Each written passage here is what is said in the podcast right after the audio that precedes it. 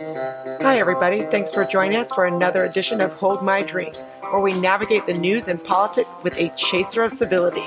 I'm your host, Jen, inviting you to grab your favorite beverage, sit back, and imagine with us how to create a new American identity together. Welcome to this week's Hold My Drink podcast uh, with my co host, counterweight co host, David Bernstein. Today we have Angel Eduardo with us. He is a writer, musician, visual artist in New York City, and he is kind of taking the internet by storm with his piece on star manning, as well as some uh, conversation on merit and meritocracy. So before we get to those things, the first question is what are we having for this conversation today? And Angel, do you have anything in your cup today? Yeah, I've got my uh I got my Superman mug with some nice hot tea. I love the Superman mug. Yeah, it's pretty cool. It actually changes when you put hot liquid into it. It changes from Clark Kent to Superman. Oh, see, what you're drinking out of is just as important as what you're drinking, in my opinion. David, what about you? Anything? I'm going with some white wine today. Ooh, okay, that's new for you. New for me, absolutely. So I'm I'm I'm a mixologist today, and I have watermelon vodka, spritzer. I don't know. I don't know. I'm trying it out. Something new. Mm. Looks refreshing. it's it's a little warm here in Texas, so it feels refreshing. So, um, so Angel, okay, you wrote this piece on star manning, which uh, we were talking about before we got online. I mean, it's sad to me that we need to be reminded to be kind to each other and be reminded that people often, not always, but often are coming in conversation in good faith.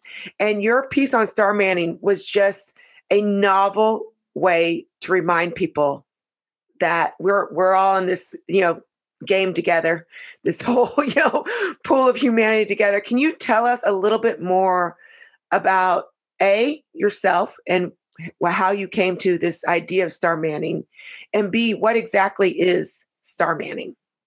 Sure. Well, first of all, thank you, Jennifer and David, for having me. Uh, it's an honor to be here, and um, I am I'm I'm here from Queens, New York, right now.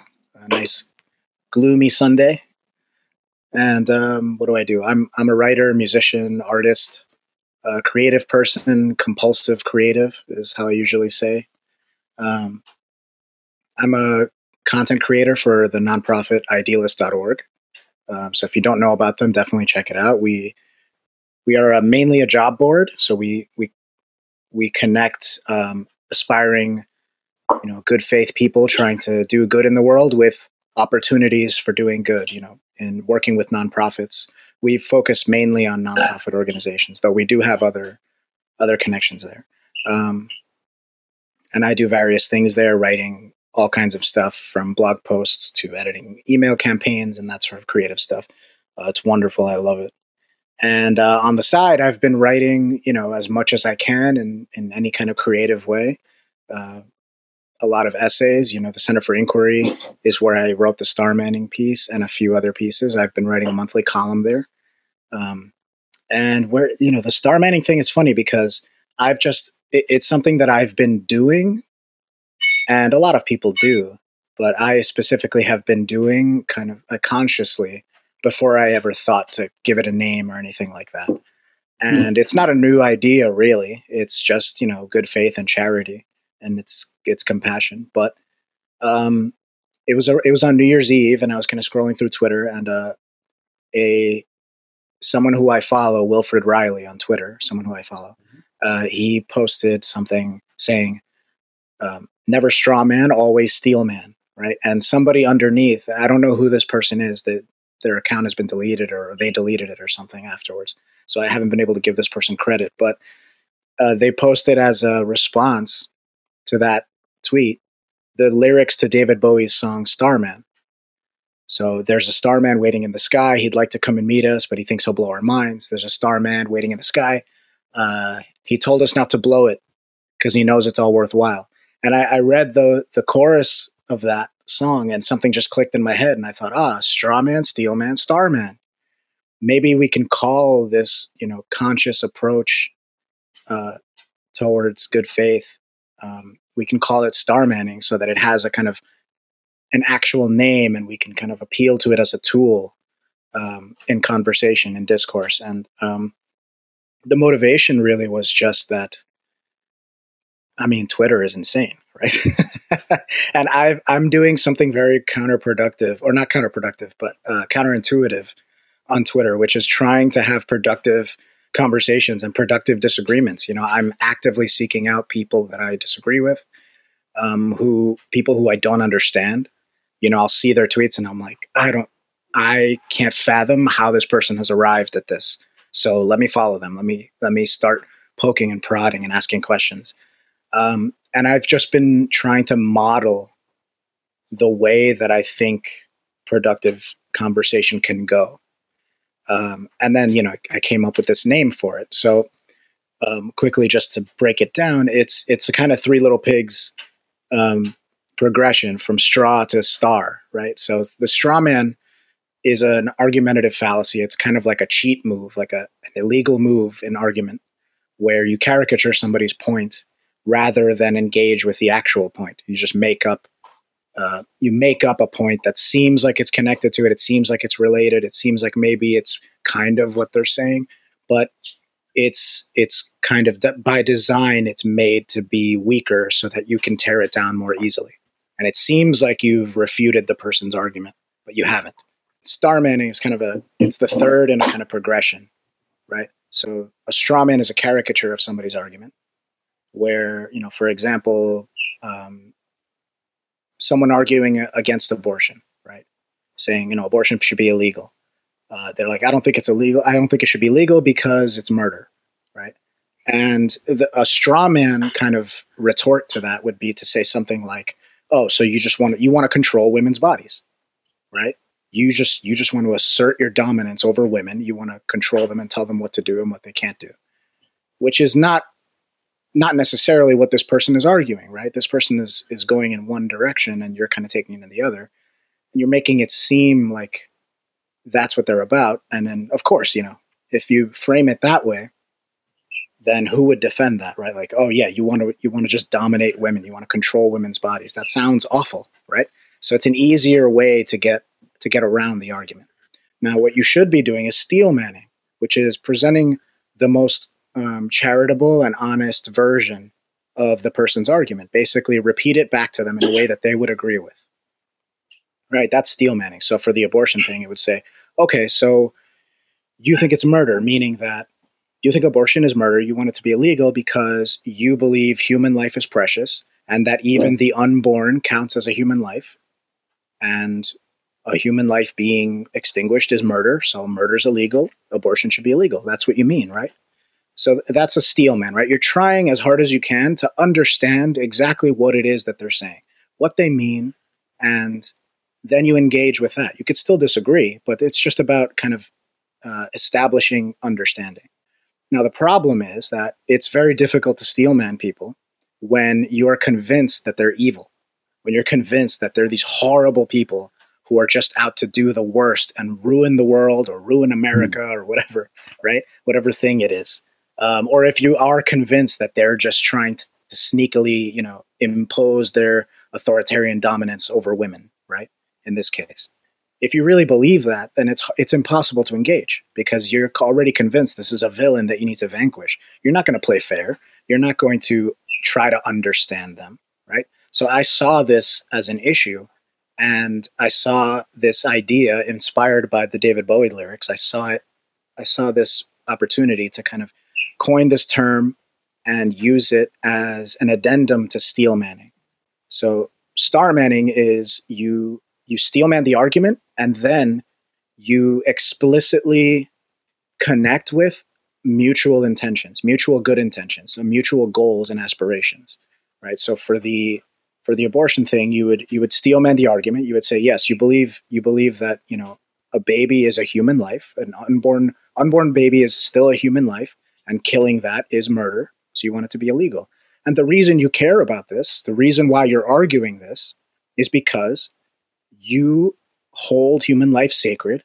You believe that it's beautiful and important, and you want to take care of it. You don't want people to be murdered, right? You don't. You really don't want people to be murdered, and you don't want people to suffer. Now, I totally agree with that motivation, right? I care about human life. I care about human beings as well. And we share that.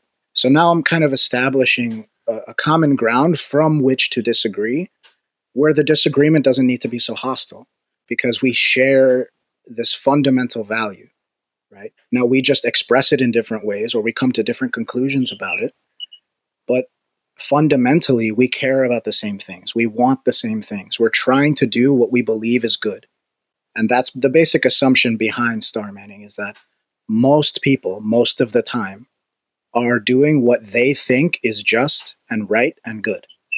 And they're just acting in accordance with whatever conclusions they arrive at based on that.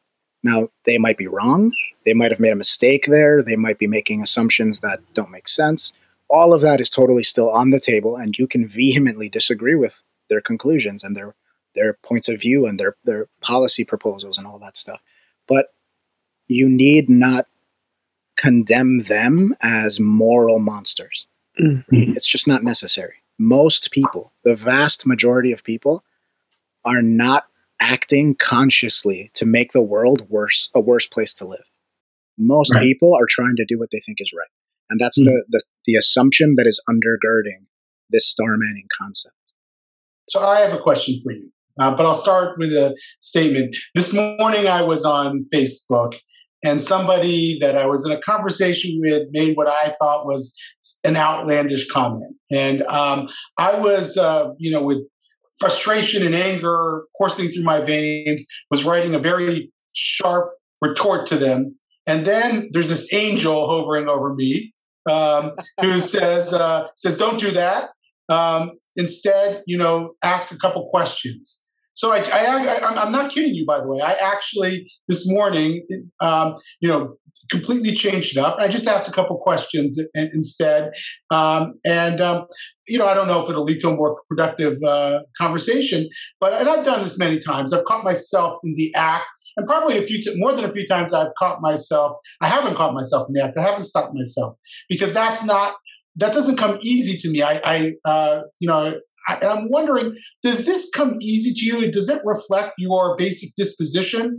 Um, and then you're building, and, and because you think it's a better way of going through life and actually creating the kind of change you want in the world. Um, is it a philosophy or is it is it also a reflection of who you are? Um, it's both, but that doesn't mean that it isn't really really difficult. right. Um, I do a lot of um, you know, reply tweet and I'm, I'm typing it out and I'll, I'll be drafting it. And then I kind of pause for a moment and I look at it and I go, no. And I just delete it and I won't uh-huh. it. Right. So I do that and I do get very angry. I do get very frustrated. It's very difficult, um, especially when, you know, the good faith is not being reciprocated, when you're being smeared, when you're being attacked. It's extremely difficult to do. And I, I'm not, uh, I'm not spared from that difficulty, not at all. It's extremely okay. difficult. But there, mm-hmm. there are a couple of things that are motivating me to kind of check myself, right? It's kind of like, uh, you know, you're on a diet, you want to lose those 10 pounds, and then you're staring at that donut and you're like, oh, I really want that donut. But you know what I want more than that donut is to avoid feeling awful after I've had the donut and to avoid feeling awful the next time I step on the scale and I haven't lost any weight. So I kind of I have that sort of balance in, in the back of my head at all times where I am I beat myself up a lot for all my mistakes. So if I screw up and um, you know I lash out and I think, see, now I screwed up. I'm trying to be an example, and that's now a mark against me. That's now something that people can point to and say, aha, see, even you, you know. So there's that. And and there's also just the thing of I'm wrong way too often. so right. one thing about me is that uh, I wrote a little bit about this on a, in a Twitter thread, but one thing that about me is is that any time in my life, every single time, with hundred percent accuracy, I'm talking about hundred percent, every single time that I have decided I'm tired of this. I'm tired of being a doormat. I'm gonna I'm gonna tell this person off. You know, I'm sick of this. I'm you know, I'm I'm finally just going to like spew. You know, because this person deserves it. I'm tired of getting pushed around. I've been wrong every single time. There was something I misunderstood. There was something I missed. Mm. There was hmm. something I didn't hear. There was something I misheard, you know, or there was something going on with me that's completely unrelated.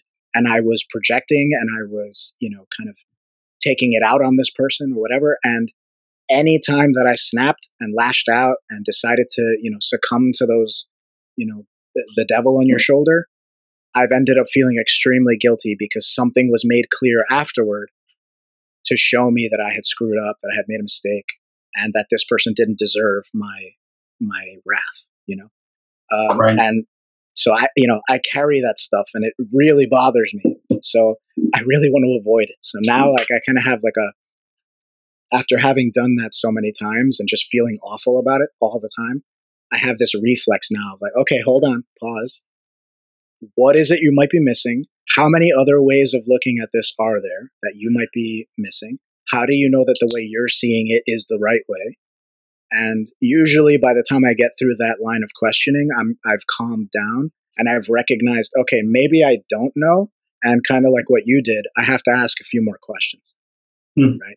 So, um, yeah, that leads me to, to once I've done the questioning, and even if I was right about my initial reaction, I've calmed down enough where I can approach it differently. So there's no right. reason to, you have set yourself up for a very high standard, by the way, which is which you should. It's great. It's wonderful, and I, um, I'm glad you wrote that piece. If I wrote that piece, I'd be like, oh my god, now I have to live up to this this uh, reputation. Um, so I was listening to you on Clubhouse talk about it, and um, and somebody posed a question. It was about a broader question about the ascendancy of critical social justice in the public discourse, and um, and someone said, "How are we ever going to get out of it?" And I'm probably not capturing exactly the, how the conversation went.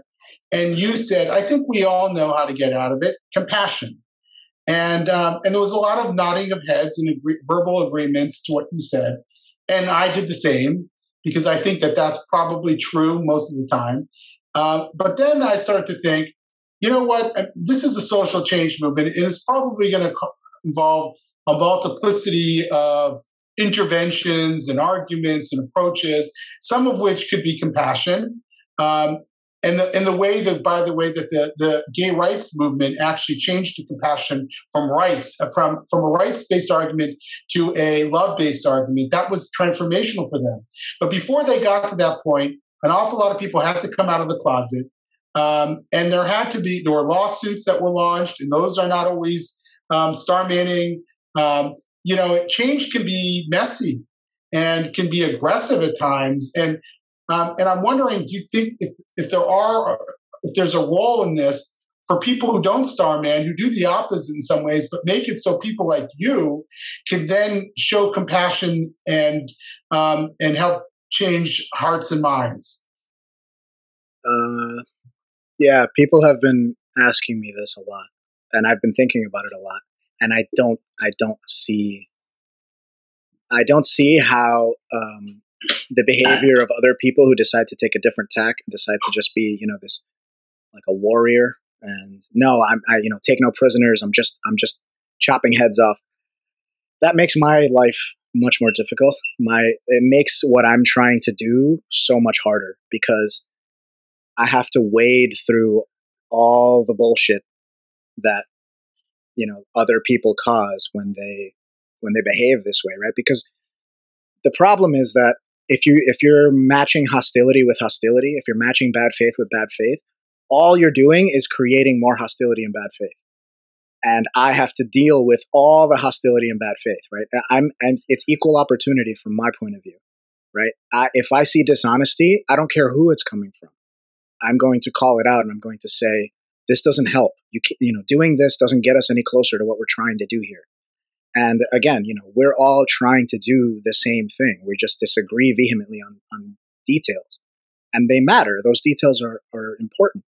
But once we get into this territory where we are antagonizing each other, where we are not star manning, where we are we are consciously doing the opposite, we're trying to vilify and we're trying to make people look as stupid as possible. We're trying to humiliate people. We're trying to shame them. That just makes the communication even harder, right? All of those things are walls that people put up in front of them. and you have to now chisel through it just to get to them and get to who they are and, and what they're trying to do really and the core of it. What what is what is the impetus, you know? And that's the thing is it always goes back to this thing. These, you know, social justice people, I agree with them for the most part, right? Like their their intentions are I want to create a just society. I see injustice and I want to correct it. I care very much about this. And I see things that are wrong and I see people who are not doing enough or not doing anything or actively doing, you know, the opposite. And I want to stop that. I want to change that. That's a, that's a beautiful thing. That's a beautiful impulse to have. We just need to direct it in, in a productive way, right? And so just having that in, in, in mind, you realize, okay, this is a human being.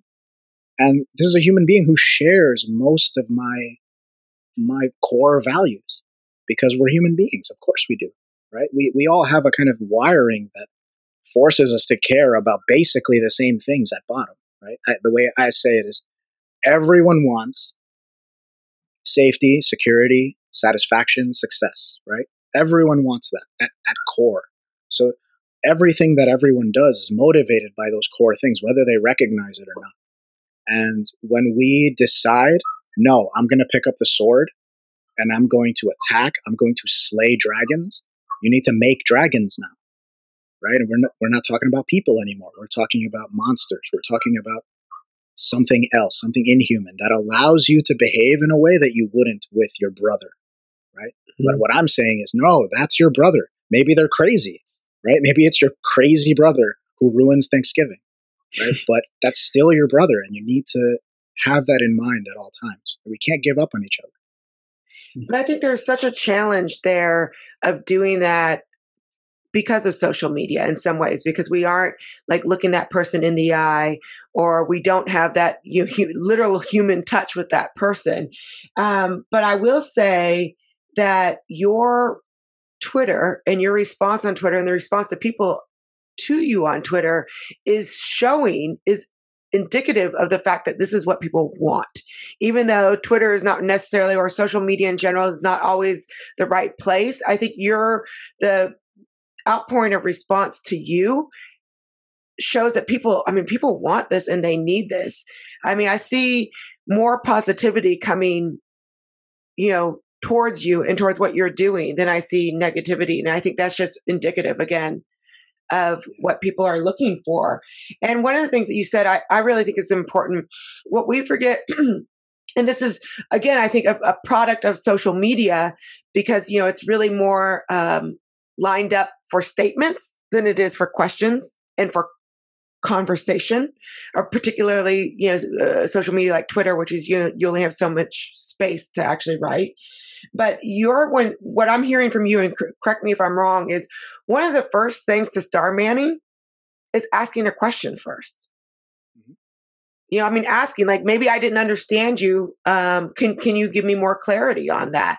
And again social media isn't the best place for for asking questions but I, it seems to me that just asking that question and uh, opens up instead of assuming ask the question first and then you open up dialogue. Did i hear you right when you said that? Yeah. Yeah definitely. That's that's a great way to start. I mean that's so much better than you know just hurling a javelin right? Yeah. Um, you know, ask a question like, okay, hold on, Are, and ask a genuine question. Right. Don't do the, you know, I forget. Gotcha. Name, yeah, don't do the, don't do the, you know. So what you're saying is, and then insert mm-hmm. absolutely mm-hmm. despicable idea or claim. Um, you know, go in with the actual intention of understanding, right? So if if someone seems to me, um, I do this all the time. You know, someone tweets something, and I go, I I cannot understand how this person could possibly think this that that's an opening for me. That's not an mm-hmm. uh, that's not you know the door doesn't close there; it opens. For me, I go okay. Let me figure this out.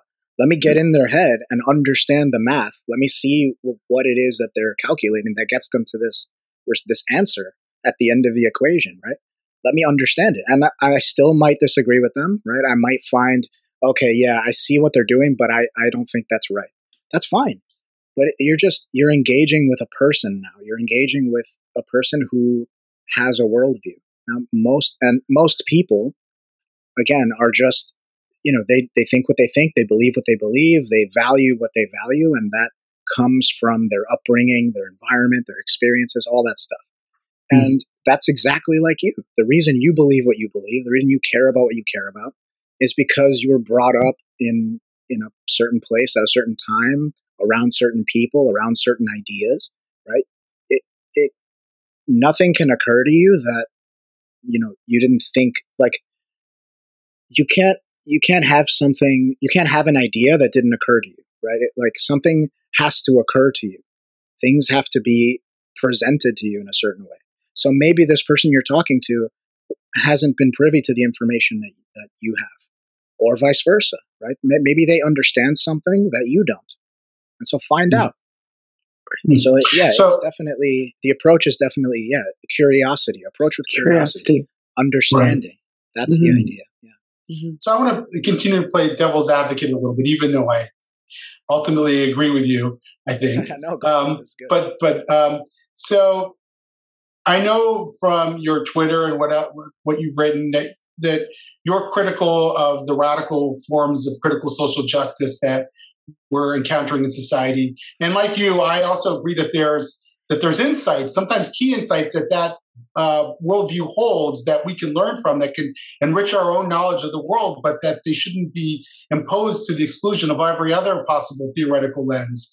Um, yet it is a it is a very demanding theor- theoretical lens. In a way, it says that um, that society is this way. The society is a binary. Uh, it is a power versus the powerless. And it doesn't try very often to make an, an argument. It's sort of a, a point of departure very often that um, that this is what we see in a fundamental sense because we have the insight to see it. Um, and um, and then um, and, and very often I find with when I'm when I'm interacting with with some of the folks who follow that school of thought that they're not really actually trying to engage me in a way that tries to move me. They're trying to maybe at times it's performative, maybe it's just asserting their own power. Um, and I and it makes me wonder: Am I who am I talking to when I if I try to Starman? Am I am I for, am I just sort of expressing my own sense of dignity and how I should should go through the world? Am I trying to convince people who are watching, or do I actually have a shot at influencing this person who has a worldview that's very much an a priori assertion of where of what they think the world is like.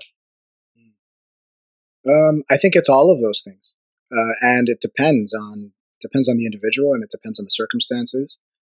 But yeah, I mean, yeah, the one thing that I try to maintain is well, first of all, I know people are watching, right? So I'm going to always put my best foot forward because I care very much about modeling this behavior because this is something that I think we desperately need, right? So no matter what this person is doing to me, I'm going to behave the same way. I'm going to treat them with the same respect. I'm going to treat them with the same dignity, even if they're not reciprocating it, right? So I say all the time, you know, resist, refute, um, reject, bad faith, reject hostility, refuse, refute it, reject, resist it, but never reciprocate because all you're doing then is creating more of it, right? And we want less. So let it let it hit the brick wall and just kind of slide down and just be useless. Um, and you know, be mindful of when a conversation is not a conversation. If someone is really just railing at you and not listening, you can check out. You can say, "Look, I, I can see this is going nowhere, so I'm going to go." Right? But you don't need to close the door forever on that, right? You can say, look, I, can see that we're not going to get anywhere, but you know, I wish you the best, and then that, that that's what I do. And what that does is um, kind of like what what you mentioned when you decided to ask questions, and you said, you know, I don't know that I convinced this person, right? But what you didn't do was eliminate the possibility for for that person to be convinced in the future, or for you to be convinced in the future you're leaving the door open for future engagement. And, you know, um, it's, I don't want to be condescending and say like, you know, deprogramming takes a long time, you know, because it's not necessarily that these people are brainwashed and you, you have to deprogram them with your superior knowledge, right? But getting through to people takes time sometimes, you know, especially if they're very um, zealous and ideologically motivated. So you can't expect a single conversation to be, you know, the the knockdown, drag out thing that people seem to think. You know, I'm just going to destroy this person. Well, I mean, just turn it around. What what how do you react when someone is extremely hostile towards you? Do you do you acquiesce and say, you know what, you have a great point. I'm going to, you know, I'm going to in the moment change my mind and say so. Right? That very rarely happens unless you're one of these people who consciously wants to do that in real time. Right? Most of the time, you kind of go back home, you lick your wounds, and you think for a little bit, and you kind of sneakily change your mind and your your future behavior reflects that but you don't really kind of pronounce like aha i was you know, my mind has been changed by this conversation. But you know what? If the conversation is hostile. You know, Angel, you just, uh, if I may interject, you just said something that I, I, think is really, really important. This goes back to like the whole social media and the visibility of social media. Mm-hmm. Personally, and I think you said this yourself, so I feel like we're on the same page. I love when I'm wrong about someone.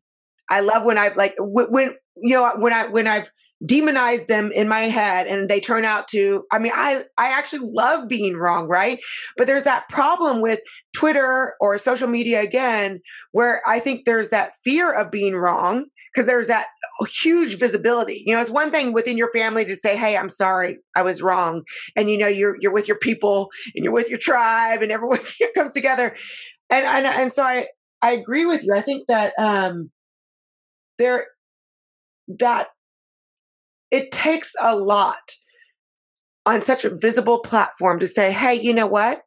I was wrong. Thank you for sharing that opinion. Or not only coming to it, so we, we already said ask questions first, curiosity. But then I think number two is humility. I was wrong. I learned something from you. And you're not, I mean, and sometimes you actually, you know, you still walk away disagreeing, and that's fine. But we are so scared to say in this visible public space, I was wrong or I learned something. And I think that that's a problem too. And I think where star manning comes in is it kind of flips that on its head. And it doesn't necessarily say you say that you're wrong, but it gives people the opportunity to change their mind without the um, the uh, embarrassment or the shame of being called out right? So Star Manning is like, I hear what you're saying. You know, this is what you're saying. I think we want the same place. And it takes someone to that natural progression. If they are even, you can still disagree, but if they are to go that way with you, where they can go, okay, now I've got it. Yeah. And that to me is brilliant because that's not how social media in general operates. Would you agree? Yeah. Well, you know, the thing is that social media is a tool, right? Sure. And a tool, you know, a hammer can help you build a house, or you can bash someone's head in with it, right? It's up to you. And you know, there are you know there are certain things where it's designed to kind of stoke um, outrage because that outrage is is a more potent form of attention, and so you know the algorithms are kind of geared towards that. But again, that still starts with us, right? Like the fact that we enjoy being outraged, the fact that we're getting something out of that, the algorithm is just noticing that and giving us more of it because their job yeah. is to is to keep our attention right. right. but we are still the locus of that we can still decide you know um, like you mentioned the performativity of social media right you're you want to be seen a certain way you want to be um, viewed this way as you you know go on your you know your crusades on on twitter as you're destroying the enemy or whatever right yeah sure it's performative but your performance is still up to you. You get to decide what role it is you're going to play, right? So what I've decided is I'm going to be Superman. That's that's my thing, right? I'm I'm going to be this guy. I'm going to go into every situation as Superman. I'm going to play that role. That's what I'm performing. And it's sincere. It's I'm not I'm not just putting on an act. Um but I'm conscious of that. Like this is how I want to do this because this is the world I want to create. This is the environment I want to have around me. I don't want mm-hmm. hostility. I want to I want to take hostility and neutralize it. Um, mm. And everyone can do that. We can all do that if we just decide, okay, I'm not going to reciprocate all the bad faith, all the hostility, all the name calling, all the smears, all the you know terrible logic and, and despicable things that people do and say to you on social media. I'm just not going to let it. You know, I'm just mm. not going to let it, and I'm not going to give it back. I won't. I refuse. given how polarized the discussion has become in this country and really throughout the West, I was talking to a pollster friend of mine who does polling, and he said throughout his career, you could poll on any given issue, and the structure of public opinion would be a bell curve, right? With the uh, the majority or the plurality of opinion being in the middle. He said nowadays it looks like a double hump camel on any given issue, with the middle being hollowed out. Given that's the direction of public discourse, at least in the last 10 years or so, and the way that social media continues to sort of exacerbate our discourse. Are you hopeful? Yeah, I definitely am. And what makes you hopeful? Because the, the same capacity we have to create that double hump camel can be turned in the other direction. Um, like we have immense power to create the world that we want to create. And you know, here we are. We're communicating through time and space. We are we are people who may never have met were it not for our, you know, collective ingenuity and creativity and prosperity, right? And the vast majority of the time, most of us live in places where we can step outside, walk down the street to the store, and not necessarily worry about being attacked and murdered, right? Like for the most part, most people live in this reality where even if, you know, they're not in the safest neighborhood, they still kind of can go about their day to day, right? There's a certain amount of good faith that is just pervading everything. And we know this because everything for the most part is working, right? Even even with 4 years of he who shall not be named, right?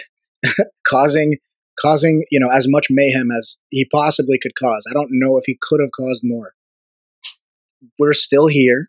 We survived, right? You know, we definitely were strained. We're definitely frayed, but so much of what we've built held, and that to me is a sign that you know that doesn't mean we don't fix things. That doesn't mean we should just let that happen over and over again because things can break.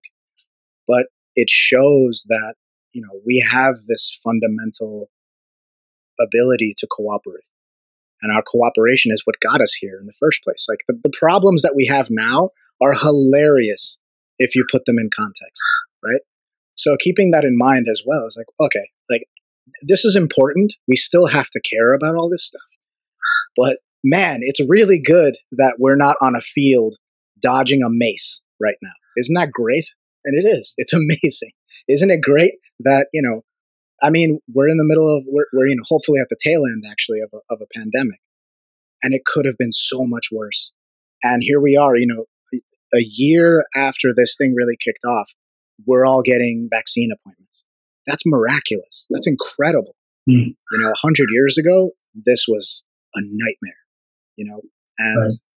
keeping that stuff in perspective helps me at least maintain you know, hopeful, hopefulness. And, you know, I believe that people are, you know, with the exception of you know, people whose wiring is really crossed and screwed up, most people are good and want good. And good means what is best for, you know, our flourishing. That's generally what, what, what that means. And we all have that just hardwired into us. And we're hardwired to cooperate. That's why we're. So you engaged in what I call comparative reasoning there. You said things might look bad, but we can compare to what they could have been and understand them in a new light. And I'm wondering if you look at the situation, let's say in the United States, um, where we have disparities, right? We have disparities, we have prejudice, we have racism, and the like. And you compare them to what other countries, other civilizations, other time periods have lived through, and you say, well, we have to put that in context as well. That yes, we have problems. We shouldn't use that as a, the fact that we don't have we have smaller problems than much of the rest of the world is an excuse not to address the problems we have. But yet, but understand uh, uh, your your our, our sort of moral assessment and intellectual assessment of where we are today is based at least in some part on where the rest of the world is as well. How, how do you how do you do you agree with that line of reasoning? Uh, yeah, I mean, you know, it's it's very hard to tell someone who is struggling, hey, you know, you'd be struggling way more hundred years ago. That's you know, that's not going to be very helpful because their conscious experience is still awful, mm. and yeah, you know, we do need to do everything we can to mitigate that sort of thing. Sure, and we're far from perfection. You know, we're, we will always be. Uh, but what I think, I think the the reason for having that zoomed out sort of put things in context kind of Steven Pinker sort of framework in your head right. is to avoid uh, the feeling of hopelessness, the feeling of, right. oh, like, you know, everything is just going to hell and there's nothing we can do about it. No, there's plenty we can do. Right. And there's plenty we've done. And, you know, the, yeah, the, the place where my hope comes from is the fact that we have had terrible problems in the past and we worked through them and we're right. we're still on that trajectory. We're nowhere near finished, but that's what gives me hope. So even though people are suffering and none of this is going to console them, right? You know, they're still struggling, they're still starving, they're still homeless. You know, none of this is going to make them feel any better about their current situation, right? But it makes me feel better about our capacity to do mm. something about that. And it's a it's a better, arguably a better model of social change when you emphasize the progress that we've made, that we've shown we can make, rather than all of the glaring inadequacies that we honestly do face that we need to overcome. You know, there's a there's a a branch of consulting, organizational consulting called appreciative inquiry. And when you go into an organization, um, try not to look for all the problems that every organization has, but actually for the strengths that they have. And you use that as the point of departure. Once you identify what people do well, it actually turns out easier to sort of build up their capacity to overcome some of the problems. And I, I wonder if we've lost some of that in the current discussion over um, the problems that exist in America today. Yeah, I think so. And I think that maybe maybe that's where I'm coming from. I hadn't heard of that, but maybe that's what it is. You know, I'm, I'm what I'm basically saying is, look, we're really good at cooperating and connecting with one another. Mm-hmm. We're really good at that. We're just doing it in this really weird way where we're forcing some people out and and you know drawing these strict border lines when we don't have to do that right we don't have to we can we can we can turn all of our energy towards our problems together, right? Like the, you know, the issue of police misconduct, police violence, right? That's that's a, that should be a unifying issue. That shouldn't be a divisive issue. It shouldn't be an us versus them issue. It should be an us issue because everyone suffers from this problem, right? I mean, yeah, in, in absolute numbers, more quote unquote white people are killed by cops every every year right? And now you, you talk about proportionality and all that sort of stuff, and it gets more complicated. But that's a problem, right? That should be everyone saying, "Hey, let's make it so cops stop killing everybody." And um, you know, I think that in in a lot of ways, you know, there there are there are understandable reasons for highlighting specific problems for specific groups. But if if doing it that way gets in the way of solving the actual problem, then we're just we're just wasting time. We're screwing ourselves and we're making enemies out of potential allies. Everyone, mm-hmm. including including police officers who want to do good, who the reason they join the forces because they care about their communities and want to do good in them. All of us should be banding together to figure out the best way to fix this problem because it affects everyone.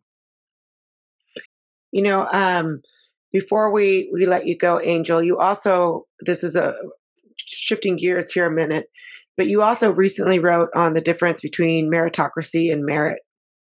And I would love to hear your, um, you know, you, you to verbalize that for us and, and give us your in depth view on that.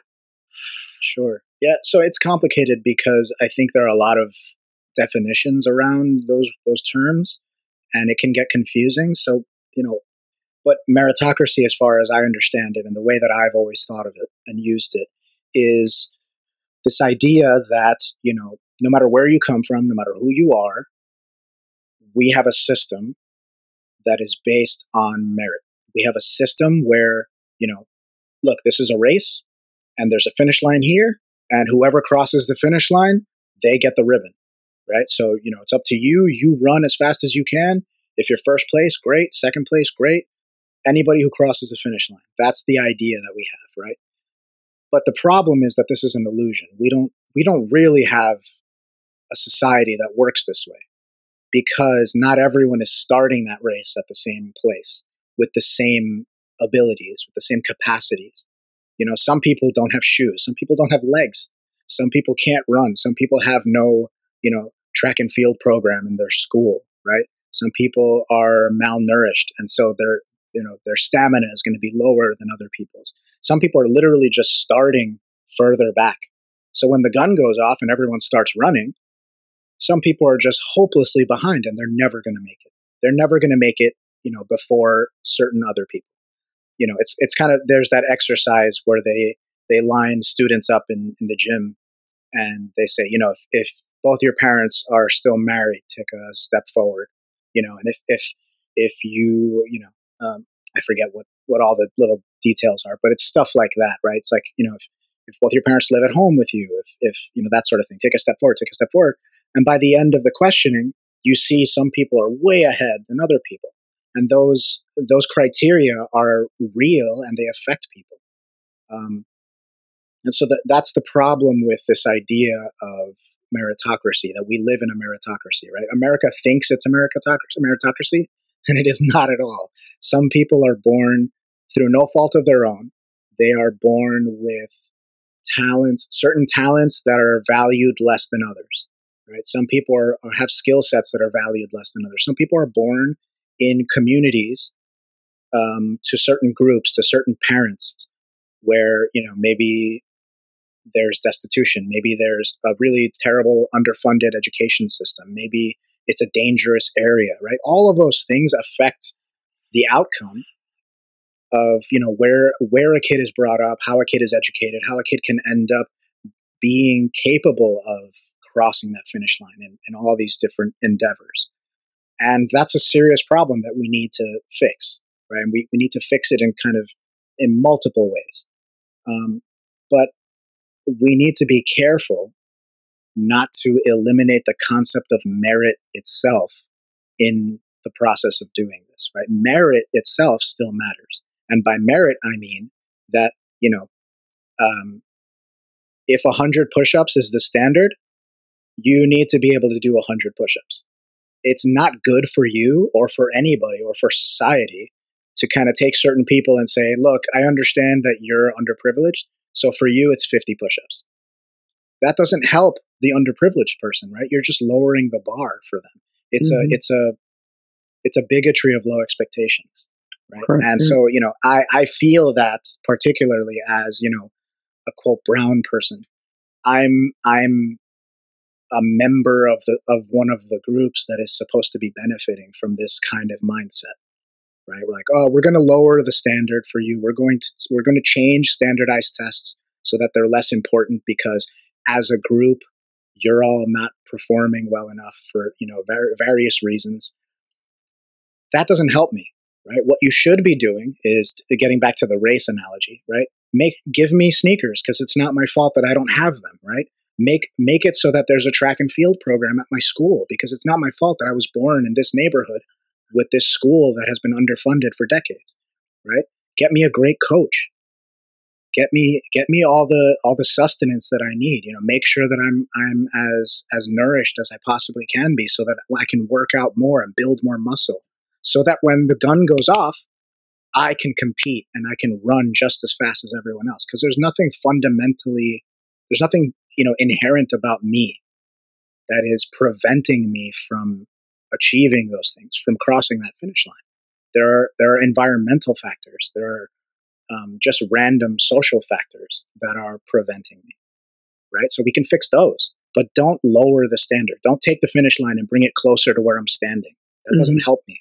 That that hobbles me and it makes me at least for me you know i know people disagree with this and i know people are totally cool getting you know getting this thing. They think it's just desserts because of historical things that are valid. But for me, it makes me feel awful. It makes me feel wow, okay, you know, I can't make the hurdle, so you're just lowering it for me, and I'm supposed to feel good about just being able to hop over it. that doesn't help. That's not that's not progress. That's regress for sure. Yeah, I mean, uh, I kind of uh, here's where I'm at on that. I feel like where we can do better as a society is exactly what you said, making sure everyone has the sneakers, you know, making sure everyone has the coaches. But then at some point, you know, because we all are different, and some people just don't have, they, they just don't want to jump the hurdle, right? I mean, they they they do. That's that's not that's not where they're at in life, and so I like this distinct distinguishing between meritocracy and merit, where it still says there's a certain baseline as a society that we're responsible for.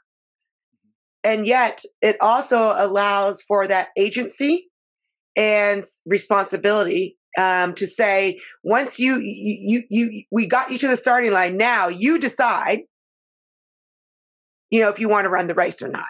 And so i, I that that distinguish i think is, is very very important where it, it allows both for a communal uh, responsibility as well as personal responsibility yeah i agree and, and you know uh, i think that that's another thing too is that people are born with different abilities different skill sets you know the, the dials are calibrated differently right. for everyone right. but society values certain skills above others right we we care more about really really talented surgeons than we do about really really talented musicians right we love musicians but that's a way harder gig to you know succeed at right there are there are many many many quote unquote failed musicians, right?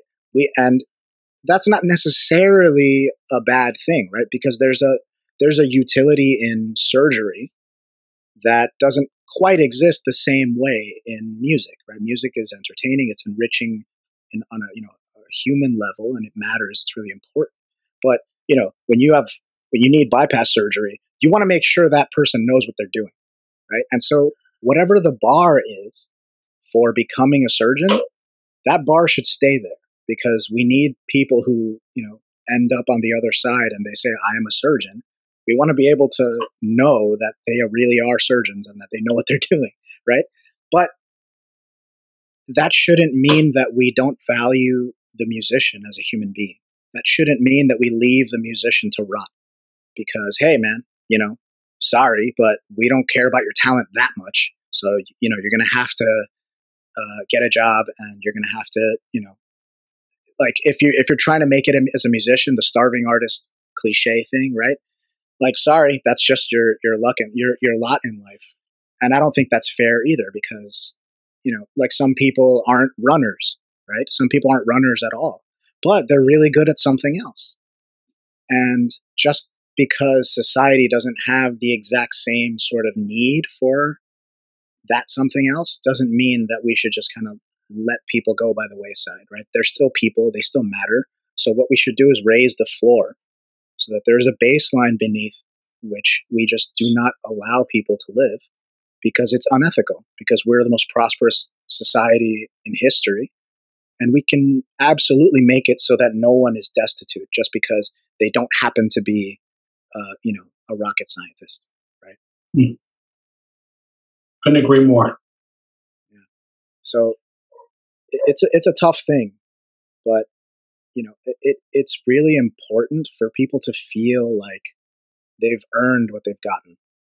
You know, it's really important for me to know that if I get you know if I get an award or or if I if I get a job, if I get into a school, I want to know that it's because of my abilities, it's because of my hard work right?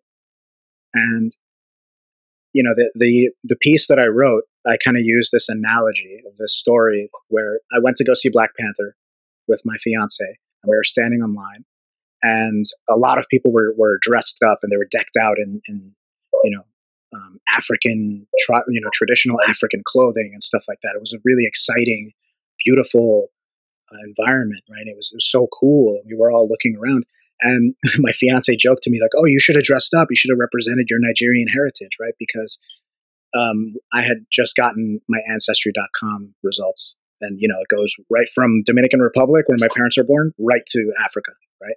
So mm-hmm. Iberian Peninsula and Africa, of course, because you know we know. But um, and you know, it's just like a kind of joke, like, "Oh, you should have done that." But this woman in front of us overheard that, and she turned around and she had free coupons for um, concessions, right? And she said, "Here, free popcorn." Right, and we were like, "Oh, wow, cool!" It just came out of nowhere, and it took a moment for us to connect the dots. That the only reason she did that was because she she overheard that and she thought, "Oh, he's African.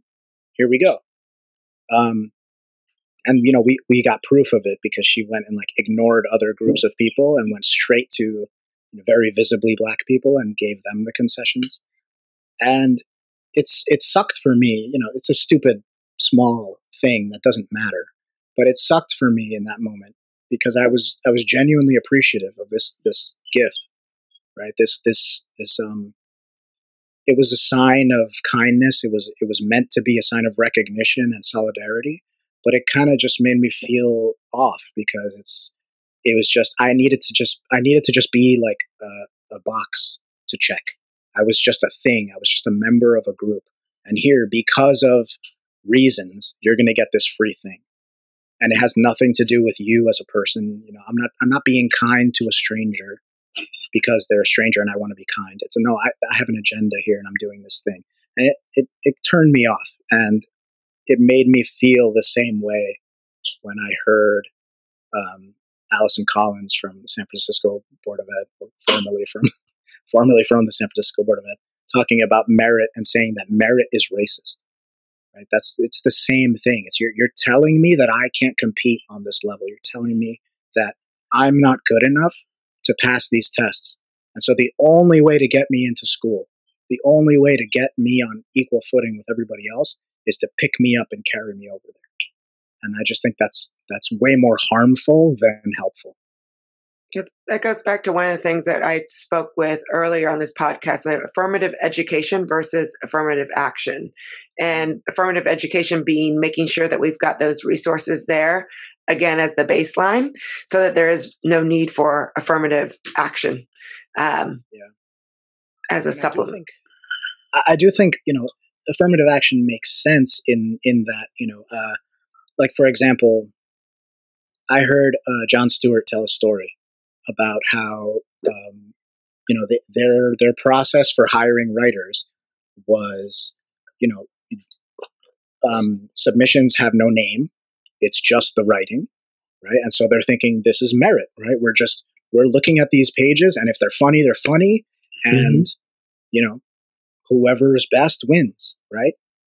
And he thought this is great. This is fair. But obviously he's noticing well we're not getting many people from many different areas We're getting kind of the same sorts of groups of people. So what's going on here? And they realized that they had overlooked something. That even though they were doing this blind process, they were only fishing in, you know, Harvard and Princeton and like these right. places where it's it's for other reasons people you know certain groups are unlikely to be there mm. right so they had to fix that they had to correct that right so they had this they had the the right idea right? Blind, the blind um, audition thing is is a great idea, but they were blind to the other part of it, right? And so they have to correct right. that. So, you know, th- there's a there's a sense in which affirmative action makes sense, and I understand mm-hmm. it, and I'm for it. Mm-hmm. mm-hmm. But we have to be careful, like how we're calibrating this stuff, like whether mm-hmm. we're, you know, we're we're kind of like redirecting the river to mm-hmm. avoid a flood over here, and then we end up flooding all of this. You know, there are unintended consequences. And I think we're saying the same thing. I mean, you know, in the instance that you gave, you know, they were fishing from one pond, right? I mean, if if if if we had stocked all the ponds, um, and you know, there were more opportunities uh, from which to fish to, to, carry that an- analogy that I'm not so sure really works, but whatever, I went there.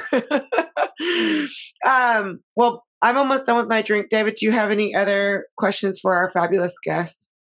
I'm done with my drink. Um, thank you so much. It was really terrific to be able to actually talk to you and not just read your writing, which is excellent. And I hope you'll hmm. continue to enlighten us all and, and humanize us as well. I, I will continue to do my best. Thank you. I appreciate you having me, and it was wonderful talking to you. Yeah, you're the humanity in, in, in our Twitter, so we are grateful for you. Well, it's not just me. It's not just me. You're all there too. We're working. I, I just. Well, works in progress. yeah, well, aren't we all are? But I, have just got the highlighter out, and I'm saying, ah, look, I like this, I like this. so we should all just be, you know, let's highlight each other. Yeah. Thank you for listening to this episode of Hold My Drink. Like or subscribe to the show and check out the show notes for links to source material and to our website where you can find what each of us is reading every week different news with different views. If you have a topic that you would like us to explore, drop us a line.